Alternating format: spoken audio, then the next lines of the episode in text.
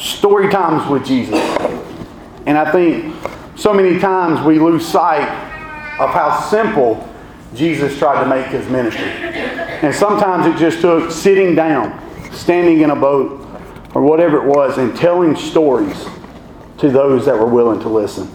So that is my uh, hope and my prayer for the next several weeks that we will do that. Uh, let's pray real quick. Heavenly Father, come be with us now. Let the words of my mouth and the meditations of my heart be acceptable to you, O Lord, my rock and my redeemer. Amen. Our scripture today, uh, it comes from Matthew's Gospel, chapter 13. We're actually going to do verses 1 through 9, and then we're going to jump to 18 and go through 23. Uh, I do invite you to stand in reverence of the reading of the Gospel this morning if you can. In your Pew Bibles, it is found on page 794. 794 in your Pew Bibles, if you can, uh, please stand in reverence of the reading of the Gospel this morning. Chapter 13, picking up with verse 1. The same day Jesus went out of the house and sat beside the sea. Such great crowds gathered around him that he got into a boat and sat there, while the whole crowd stood on the beach. And he told them many things in parables, saying, Listen, a sower went out to sow. And as he sowed, some seed fell on the path, and the birds came and ate them up. Other seeds fell on the rocky ground, where they did not have much soil, and they sprang up quickly, since they had no depth of soil. But then the sun rose, they were scorched, and since they had no roots, they withered away. Other seeds fell amongst the thorns, and the thorns grew up and choked them out. Other seeds fell on the good soil and brought forth grain, some a hundredfold, some sixty, some thirty. Let anyone with ears listen. Now jump into verse 18. Hear then the parable of the sower. When anyone hears the word of the kingdom and does not understand it, the evil one comes and snatches away what is sown in the heart. This is what was sown on the path. As for what was sown on the rocky ground, this is the one who hears the word, immediately receives it with joy. Yet such a person has no roots, but endures only for a while. And when trouble or persecution arises on account of the word, that person immediately falls away. As for what was sown among the thorns, this is the one who hears the word, but the cares of the world and the lure of wealth choke the word, and it yields nothing. But as for what was sown on the good soil, this is the one who hears the word and understands it, who indeed bears fruit and yields, in one case a hundredfold, in another sixty, and in another thirty. This is the word of God for the people of God. Thanks, Thanks be to God. You may be seated. So this week, as I started studying and preparing uh, on this topic, it's a very popular topic, and I found very good sermons, very good uh, commentaries on the sower. And then I found some very good sermons on the seeds. And then I found some really, really good stuff on the different souls of the heart. And I couldn't decide which one to go with, so I just said, hey, we'll talk about all of them. So we're going to see how this works. So the three things today. The first one, uh, the types of soul. The parable starts talking about the beaten path. This is where the road is hard and the birds come in and swoop down and take up the seeds before it has time to break the surface. Jesus later compares this to someone who doesn't understand or hear the word of God in its entirety. The enemy comes in, swoops up the seeds, preventing it from making a difference in that person's heart. The second is the rocky ground. And the rocky ground here, the seed breaks through quickly, but because it has no depth, it cannot sustain the morning heat. And Jesus goes on to say that these people hear it with joy. And they're, they're on fire sometimes. And they sprout up quickly. And you think that this is going to be a, a plant that is going to bear fruit or produce grain. But it doesn't. The enemy is still present, and instead of, of taking the seed off the ground, this time it scorches it out with its heat. I found a story this week of a farmer, and he was talking to one of his friends, and he, he said, the, the friend said, Man, you must be really happy. All this rain, look at your crops. Man, they're doing great. He said, Yeah, right now we've had an abundance of rain. And you would think that I was really, really happy with the amount of crops that I have. He said, but it leaves me with a great fear.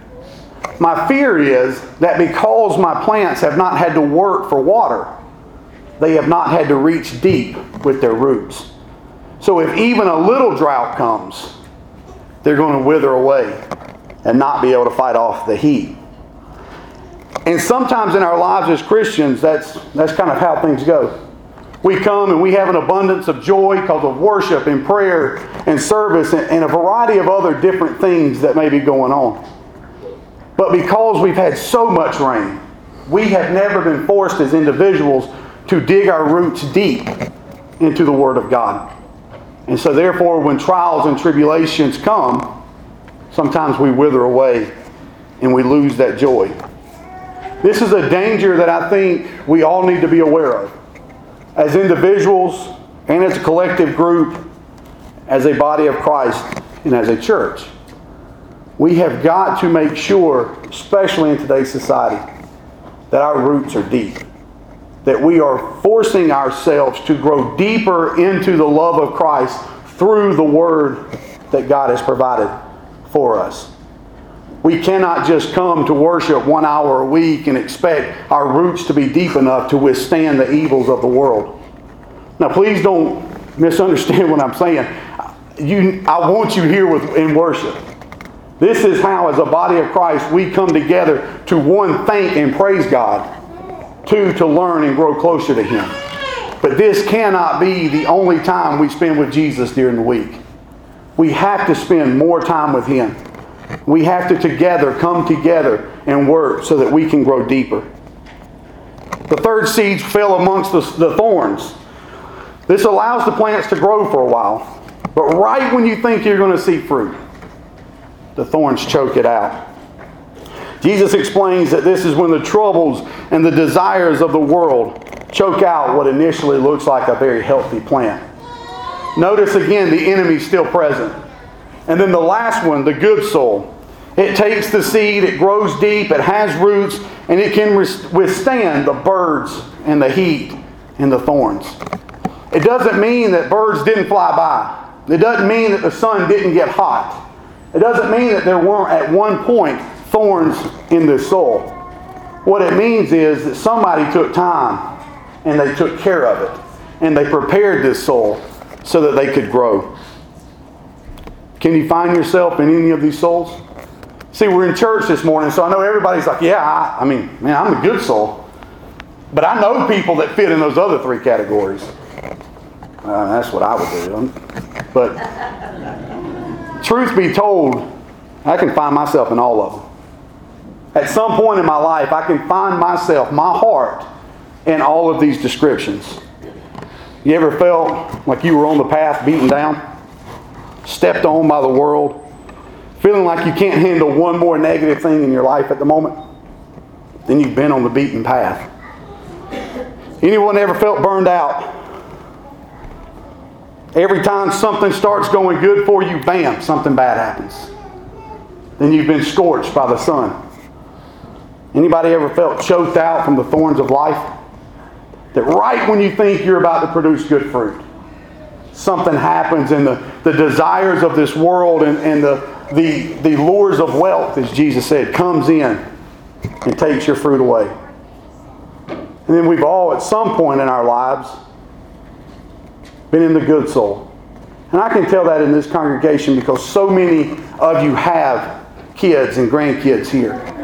And that's your fruit. And even though you may not see it at the time, one day you will. So, what can we take from this? The first thing I think we can take from the soul's aspect of this is that we have to continue to reevaluate our heart. We also have to see that Jesus came to share God's Word. He came to share the gospel and to die for everyone. No matter what they found themselves in at the time, no matter what condition their heart was in, He came to die for them as well. So, what if the sower was more careful and the seed didn't fall on the path when you felt beaten down? What if in those rocky moments of life no one dropped seeds on us?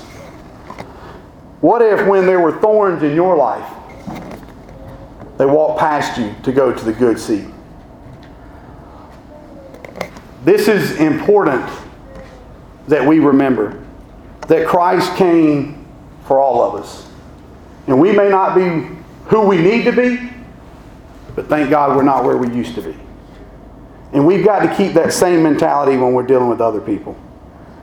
The second part is the sower. Uh, Jesus is referencing his own ministry. Um, think about this for a minute. Who in your life has been seed throwers? Who planted seeds in you? Probably for most of us, it was an older relative, a mom, a grandmother, a grandfather, uh, a dad, maybe a brother or a sister. Uh, maybe sometimes as life changes, it's a, it's a good friend, it's a neighbor, it's a stranger that just did something kind for you. Do you share the same qualities as the person that threw seeds in your life? And are you throwing seeds in other people's lives? I like where Jesus didn't say the farmer went to plant his seeds. He said a sower went out to sow. And as he's on the way, seeds fell on the road. It looks like a waste. If you've ever planted a garden and you drop half your seeds on the way there, it's a waste. That's not how Jesus operates. Jesus operates on his way to sow. He drops seeds everywhere.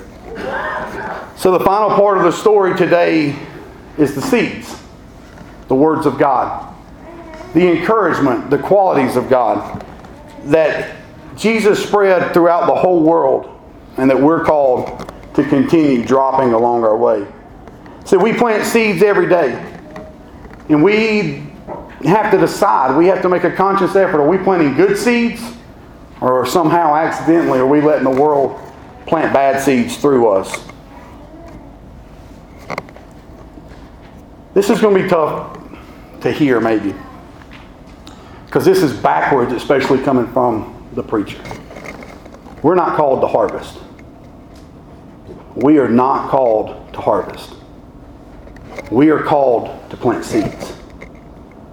We can plant seeds of love and kindness and, and, all these things in people's lives, but the Holy Spirit is the only thing that can make their heart grow. And sometimes that's frustrating because you pour your, your life into people and you try and you want to see the fruit so bad. But that's not our job. Our job is to plant seeds, to pray about it, and to let the Holy Spirit start working on that person's heart. I found a story this week that maybe explains that a little bit better than I can. In 1912, there was a medical missionary that went out, and his name was Dr. William Leslie. And he went to live as a minister and as a doctor in a very remote corner of the Democratic Republic of the Congo. And he lived in these remote villages for 17 years. And he finally returned back to the States, a very deeply depressed, disappointed, and disheartened man.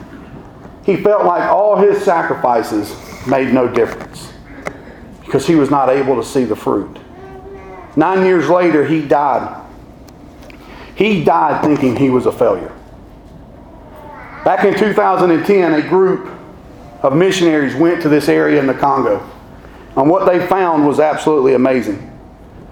Every single village in this remote corner of the Congo had churches, had choirs, had people preaching, sharing the love of Christ. They didn't know the man's full name. They didn't know where he was from. But this group that was there found out enough facts that they tied every single church back to Dr. Leslie. See, he died thinking he was a failure because he didn't get to see the fruit. But 84 years later, other people saw the fruit because of the seeds he planted. That's what we're called to do. Uh, Robert Louis Stevenson says it this way Don't judge each day by the harvest you reap, but instead by the seeds that you plant. How does this apply to us as individuals? How does it apply to us at Emmanuel? Number one, we have to protect our soul. You have to protect your heart from the, the cares and the concerns of this world. We have to do this as individuals. We have to do this as a church. We have to make sure that our roots are deep enough That when something happens in our community, people look to us and they say, wow, those people in that church are people of faith. We have to be that light in a dark world for our community. We have to bear fruit in all that we do that points people to Jesus. The second thing is we have to take our call to sow seeds seriously. You don't get to pick and choose if you're planting seeds. You get to pick and choose which seeds you plant. Because you're going to plant seeds every day with the way you treat people. And what seeds are you planting? Are you planting seeds that show people Jesus Christ? Are you planting seeds of this world? This Saturday, we have an opportunity to drop, to plant, to throw, to sling, to broadcast seeds on the people that don't attend our church. There will be all four types of hearts, all four types of souls here next Saturday on our campus here at Emmanuel. We get to share time with them, to plant seeds in their life. We're not called to harvest. We're not called to see some kind of evangelical movement on Saturday. What we're called to do is to love these people and to plant seeds in their heart that the Holy Spirit will turn into what it sees to turn into. So this Saturday, come join us. If you're a visitor with us, come join us Saturday. Don't do anything. Don't you don't have to do anything but listen to these people, talk to these people. Just love these people that get to come Saturday. I'm really excited about it. It's the first time I've ever been to a car show. And I've got to do a little bit more research. I think I told him I'm just going to let Stacy pick the, the winner. That way, it's hard to be mad at a pretty pretty woman. Uh, real easy to be mad at a, at me. But we've got a wonderful opportunity here. I mean, I am blown away uh, throughout the week. I'm, I'm pretty sure my family's tired of listening to me of how excited I am. Because we can plant seeds in ways other people can't. And this Saturday, we don't have to see the harvest, but we got to plant seeds. Don't judge each day by the harvest that you reap, but by the seeds that you plant. In the name of the Father, the Son, and the Holy Spirit. Amen. Today, as we sing our final hymn, it's uh, I love to tell the story on page 156 in your hymnal. The altar is open for anyone that wants to come kneel and pray.